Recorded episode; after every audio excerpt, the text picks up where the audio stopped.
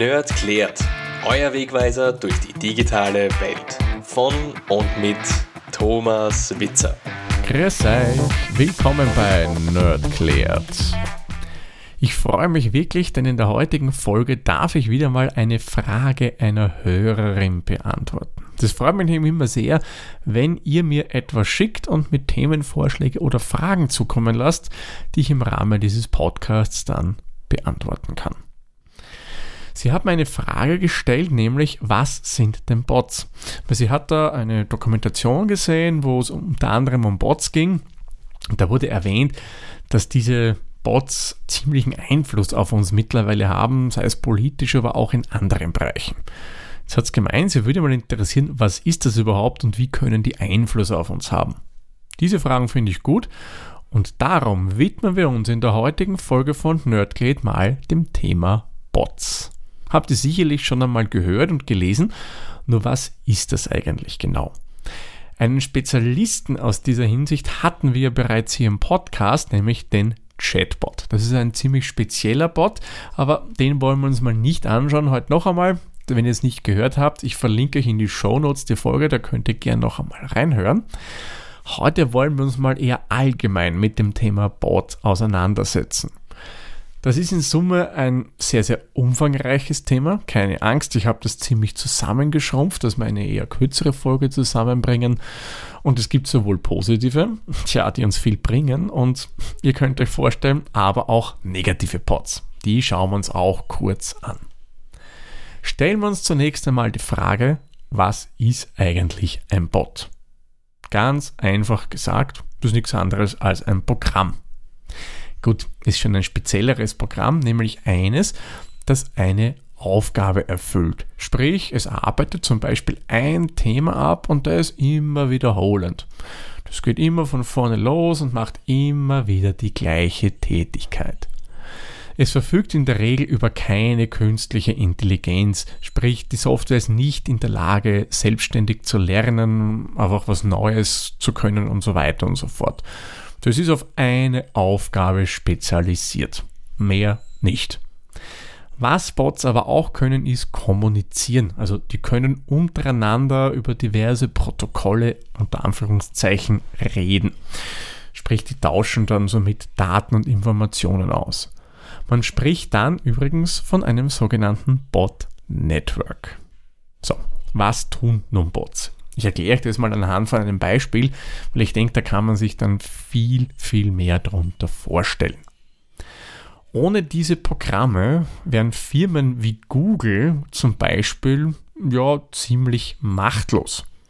Denn ein Bot, den es schon sehr, sehr lange gibt, wäre der sogenannte Webcrawler. Unter dem Bot versteht man eine Software, die quasi rund um die Uhr, in der IT würde man da sagen 24/7, das heißt nichts anderes als 24 Stunden, 7 Tage die Woche. Die machen nichts anderes als im Internet zum Surfen. Also quasi wie wenn die uns jetzt hinsetzen würden, den Browser unserer Wahl starten und da mal eine Seite ansurfen und da einen Link anklicken, schauen, was dort so Schönes an Text gibt und an Links gibt und dann klicken wir den nächsten Link an und so handeln wir uns immer schön weiter. So ein Webcrawler macht im Grunde nichts anderes surft Seiten an, liest die maschinell ein, findet er Links darin, folgt er denen, so wie wir jetzt da klicken würden, weil wir neugierig geworden sind, was denn hinter diesem Link steckt. Und wenn er den aufgerufen hat, beginnt er quasi bei der neuen Seite wieder von vorne. Da klickt aber nicht nur Links und folgt denen, nein, der scannt auch mehr oder weniger den Inhalt der Website. Und das Ganze wird dann in einer Datenbank erfasst. Warum macht er das? Damit wir als Userinnen und User im Internet mit der Suchmaschine unseres geringsten Misstrauens suchen können. Wenn wir zum Beispiel eingeben, wir suchen ein Rezept für Pizza, dann kann er das finden, weil irgendwann hat ein Webcrawler mal diverse Websites durchsucht und hat zum Beispiel das Wort Pizza im Text entdeckt. Und wenn wir suchen mit der Suchmaschine unserer Wahl, dann findet er das zum Beispiel. Diese Crawler sind aber jetzt keine Erfindung von Google. Man ist die mächtigste Suchmaschine unserer Zeit, also wir haben 2021, aber die hat schon wesentlich früher gegeben, ja. Noch lang bevor es Google gegeben hat. Zum Beispiel Suchmaschinen wie Alta Vista, aber auch so ein Internet-Dinosaurier wie Yahoo haben bereits Bots verwendet, um Seiten zu indexieren. Von offiziellen Anbietern, wie es zum Beispiel Google ist oder DuckDuckGo oder Microsoft Bing, was auch immer, da gibt es ja dann auch gewisse Regeln, an die sich halten. Und die wurden zusammengefasst in den Robot Exclusion Standards. Das heißt im Grunde nichts anderes, dass ich als Betreiber einer Webseite da eine Datei auf meiner Website speichern kann. Nur damit ihr es wisst, das ist die robots.txt und da stehen dann Anweisungen für den Bot drinnen. Wo darf er hin, was darf er machen auf der Website etc. etc. Ja, und die unter Anführungszeichen guten Bots, die halten sich daran. Was da drin steht, das machen die. Ich sage, die Guten halten sich daran, könnt ihr euch schon vorstellen. Es gibt natürlich auch eher die unter Anführungszeichen bösartigen Bots und denen ist es egal, was da drinnen steht. Die holen sich dann, auch wenn man sagt, man will es nicht, dann den ganzen Inhalt eurer Webseite. Webcrawler sind aber jetzt natürlich nicht die einzigen Bots. Ich habe euch ja vorher erzählt, dass äh, die Hörerin gesehen hat oder gehört hat in dem Beitrag, dass die auch Einfluss auf uns haben. Ja, das haben sie nämlich, wenn sie in Social Networks aktiv sind. Hier kann es zum Beispiel ein Chatbot sein. Das hat man in Facebook vermehrt. Aber von denen reden wir jetzt eigentlich nicht so genau, sondern wir reden eher von Bots, die zum Beispiel in Facebook, auf Twitter, auf Instagram automatisch Beiträge posten. Die tun halt, dann füttert man irgendwo eine Datenbank und die posten in regelmäßigen Abstände basierend auf dieser Datenbank dann Beiträge in die sozialen Netzwerke rein. Was die aber auch machen, die scannen diese Netzwerke nach Hashtags. Wenn ihr nicht genau wisst, was ein Hashtag ist, da habe ich auch mal eine eigene Folge dazu gemacht. Und wenn Sie zum Beispiel jetzt ein bestimmtes Hashtag erkennen, dann reagieren die automatisch darauf und antworten da zum Beispiel. Also wenn ich jetzt zum Beispiel jetzt Hash Bier schreiben würde und irgendein Bot würde das finden, würde man der dann irgendeinen Nonsens draufschreiben, wenn es jetzt kein nicht so sinnvoller Bot ist. Auf Instagram und Twitter werden die gerne genutzt, vor allem wenn Sie nach diesen Hashtags suchen. Und bei Instagram, das kann ich euch aus eigener Erfahrung sagen, ich betreibe dort ja auch einen Account, wo ich hm, Fotos meiner Porträtfotografie veröffentliche, da schreiben einem die direkt Nachrichten, wo sie einem ja gewisse unter Anführungszeichen Dienstleistungen und speziellere Bilder, die auf dieser Plattform verboten sind, anbieten. Das sind halt nicht unbedingt gerade die Bots, die man unbedingt haben will, aber erkennt man relativ leicht an dem Kauderwelsch, was die einem da schicken. Aber Bots werden auch eben solche, die auf Hashtags reagieren, solche, die automatisiert Beiträge verfassen etc. für politische Zwecke eingesetzt. So sollen zum Beispiel Bots, was man herausgefunden hat oder recherchiert hat, massiven Einfluss auf den Brexit als auch auf die Wahl von Donald Trump als Präsidenten der Vereinigten Staaten von Amerika gehabt haben. Wie kann das zum Beispiel sein? Nehmen wir mal die US-Wahl her. Da gab es ja immer wieder TV-Duelle, vor allem zwischen Donald Trump und Hillary Clinton. Und während diese ähm, TV-Duelle gelaufen sind, haben Bots in Social Media Beiträge gepostet. Abhängig davon, wer halt der Auftraggeber war, also welche Partei haben die dann spezielle Beiträge gepostet, wo sie dann die Meinungen von dem hervorgehoben haben oder von ihr hervorgehoben haben und haben somit, wie soll man sagen, Stimmung gemacht und die Einstellung des Wahlergebnisses somit beeinflusst, weil dann war man vielleicht selbst irgendwie mehr davon überzeugt und hat dann halt bei dieser oder jener Person das Kreuzerl im Endeffekt gemacht. Beziehungsweise haben die eben nach Hashtags gescannt und wenn man Vote for Trump geschrieben hat, kann zum Beispiel der gegnerische Bot dann irgendwelche Kommentare dazu geschrieben haben. Ja, also das ist eben die Art und Weise, wie solche Bots uns mehr oder weniger beeinflussen können, indem dass die vorgeben, echte Menschen zu sein und dann halt ihre unter Anführungszeichen Meinung kundgeben.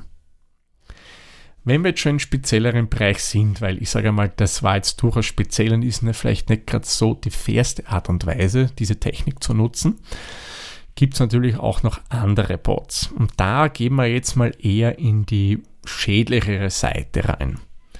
Da gibt es ist jetzt vergleichbar mit Webcrawlern, sogenannte E-Mail-Harvester. Und die machen nichts anderes als ein Webcrawler. Die surfen auch rund um die Uhr im Internet. Nur was machen die? Die sammeln E-Mail-Adressen. Und die werden dann in weiterer Folge wieder für Spam genutzt. Also wenn ihr irgendwo einmal eine E-Mail bekommt, eine Spam-Mail und ihr fragt, wo haben die das her, bei welchem Newsletter habe ich mich da angemeldet, muss nicht sein. Das kann von so einem Bot kommen, der das irgendwo mal in einem Forum, auf irgendeiner Website, in einem Gästebuch, wo auch immer entdeckt hat. Ja, und Bots werden auch noch für noch schlimmere Sachen wie DDoS verwendet. Auch dazu habe ich übrigens schon mal eine Folge bei Nerdclared gemacht. Und die kaufen auch Tickets bei Konzerten. Ihr habt ja oft bei bestimmten Bands, also bei sehr beliebten Bands oder auch Sängerinnen und Sängern, dass die Konzerte innerhalb von ein paar Minuten ausverkauft sind. Klar, viele Fans wollen dahin Momentan ist es ein bisschen schwierig, aber gehen wir mal davon aus, es geht. Und die wissen, okay, ab 10 Uhr zum Beispiel kann man Tickets kaufen und stürmen alle die Website. Hm, ja, aber nicht nur Menschen machen das, nein, auch Bots, die kaufen dann halt, was maximal möglich ist. Vollautomatisiert geht natürlich irr schnell. Und dann werden die überdauert am Schwarzmarkt wieder verkauft an Leute, die vielleicht sonst die Karten zum regulären Preis bekommen hätten. Ja, und dann gibt es noch andere Bots, die wollen zum Beispiel versuchen, Webseiten zu knacken. Wenn man jetzt WordPress, das ist eine Blog-Software, auch der Witze verwendet WordPress in dem Fall, also da mein Label, wo ich Nerdclared hoste damit, ähm, versuchen das zu knacken mit diversen Passwortkombinationen. So, könnte noch ein paar andere Beispiele nennen, aber man soll nicht mit negativen Sachen aufhören, finde ich. Es gehen wir lieber noch mal kurz ein Beispiel für positive Sachen, wo man noch Bots findet, nämlich in Computerspielen. Nehmen wir mal her ein Online-Rollenspiel. Zum Beispiel, das haben sicher viele von euch schon mal gehört, World of Warcraft. Das ist ein Spiel, wo Menschen mit anderen Menschen gegen andere Menschen spielen und da gibt es aber auch Bots in einem Spiel wie diesem. Nämlich, das sind dann Charaktere, die nicht vom Menschen gesteuert werden. Man spricht dann bei so Spielen von sogenannten NPCs, das sind Non-Player Characters. Das können zum Beispiel im Fall von diesem World of Warcraft irgendwelche Händler sein, wo ihr euch Gegenstände kaufen könnt. Da sitzt kein wirklicher anderer Spieler dort, der euch was verkauft. Nein, das macht alles ein Bot. Einfach eine Software, die auf euch reagiert.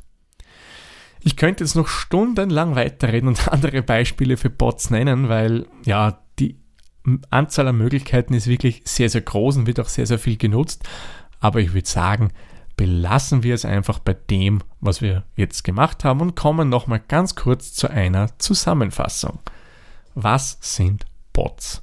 Bots sind nichts anderes als Programme, die ohne menschlichen Eingriff Aufgaben erledigen können. Sie sind spezialisiert auf bestimmte Aufgaben und die wiederholen sie immer und immer wieder. Ein Beispiel dafür wäre zum Beispiel der Webcrawler.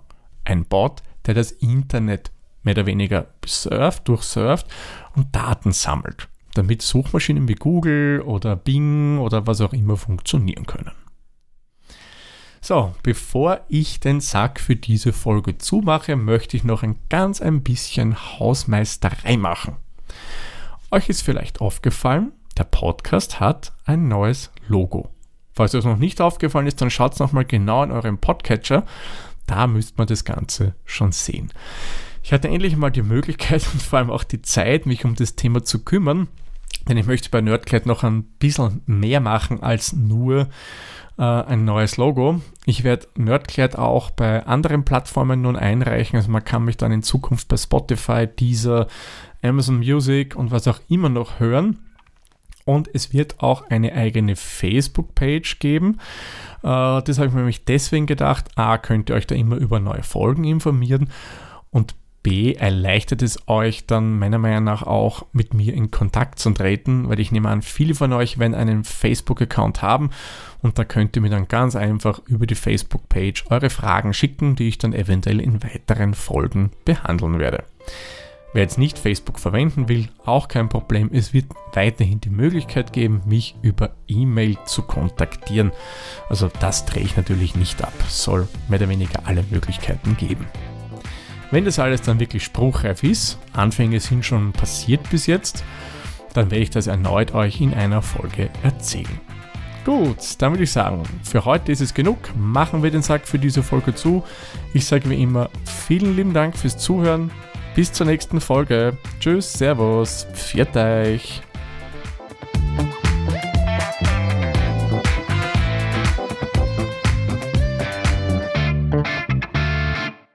Dieser Podcast wurde produziert von der Witzer. Wenn ihr uns unterstützen wollt, würden wir uns sehr über eine 5-Sterne-Bewertung bei Apple Podcasts oder anderen uns führenden Plattformen freuen. Weitere Informationen zu dieser Folge sowie andere Podcasts und weitere Projekte findet ihr unter der-witzer.at.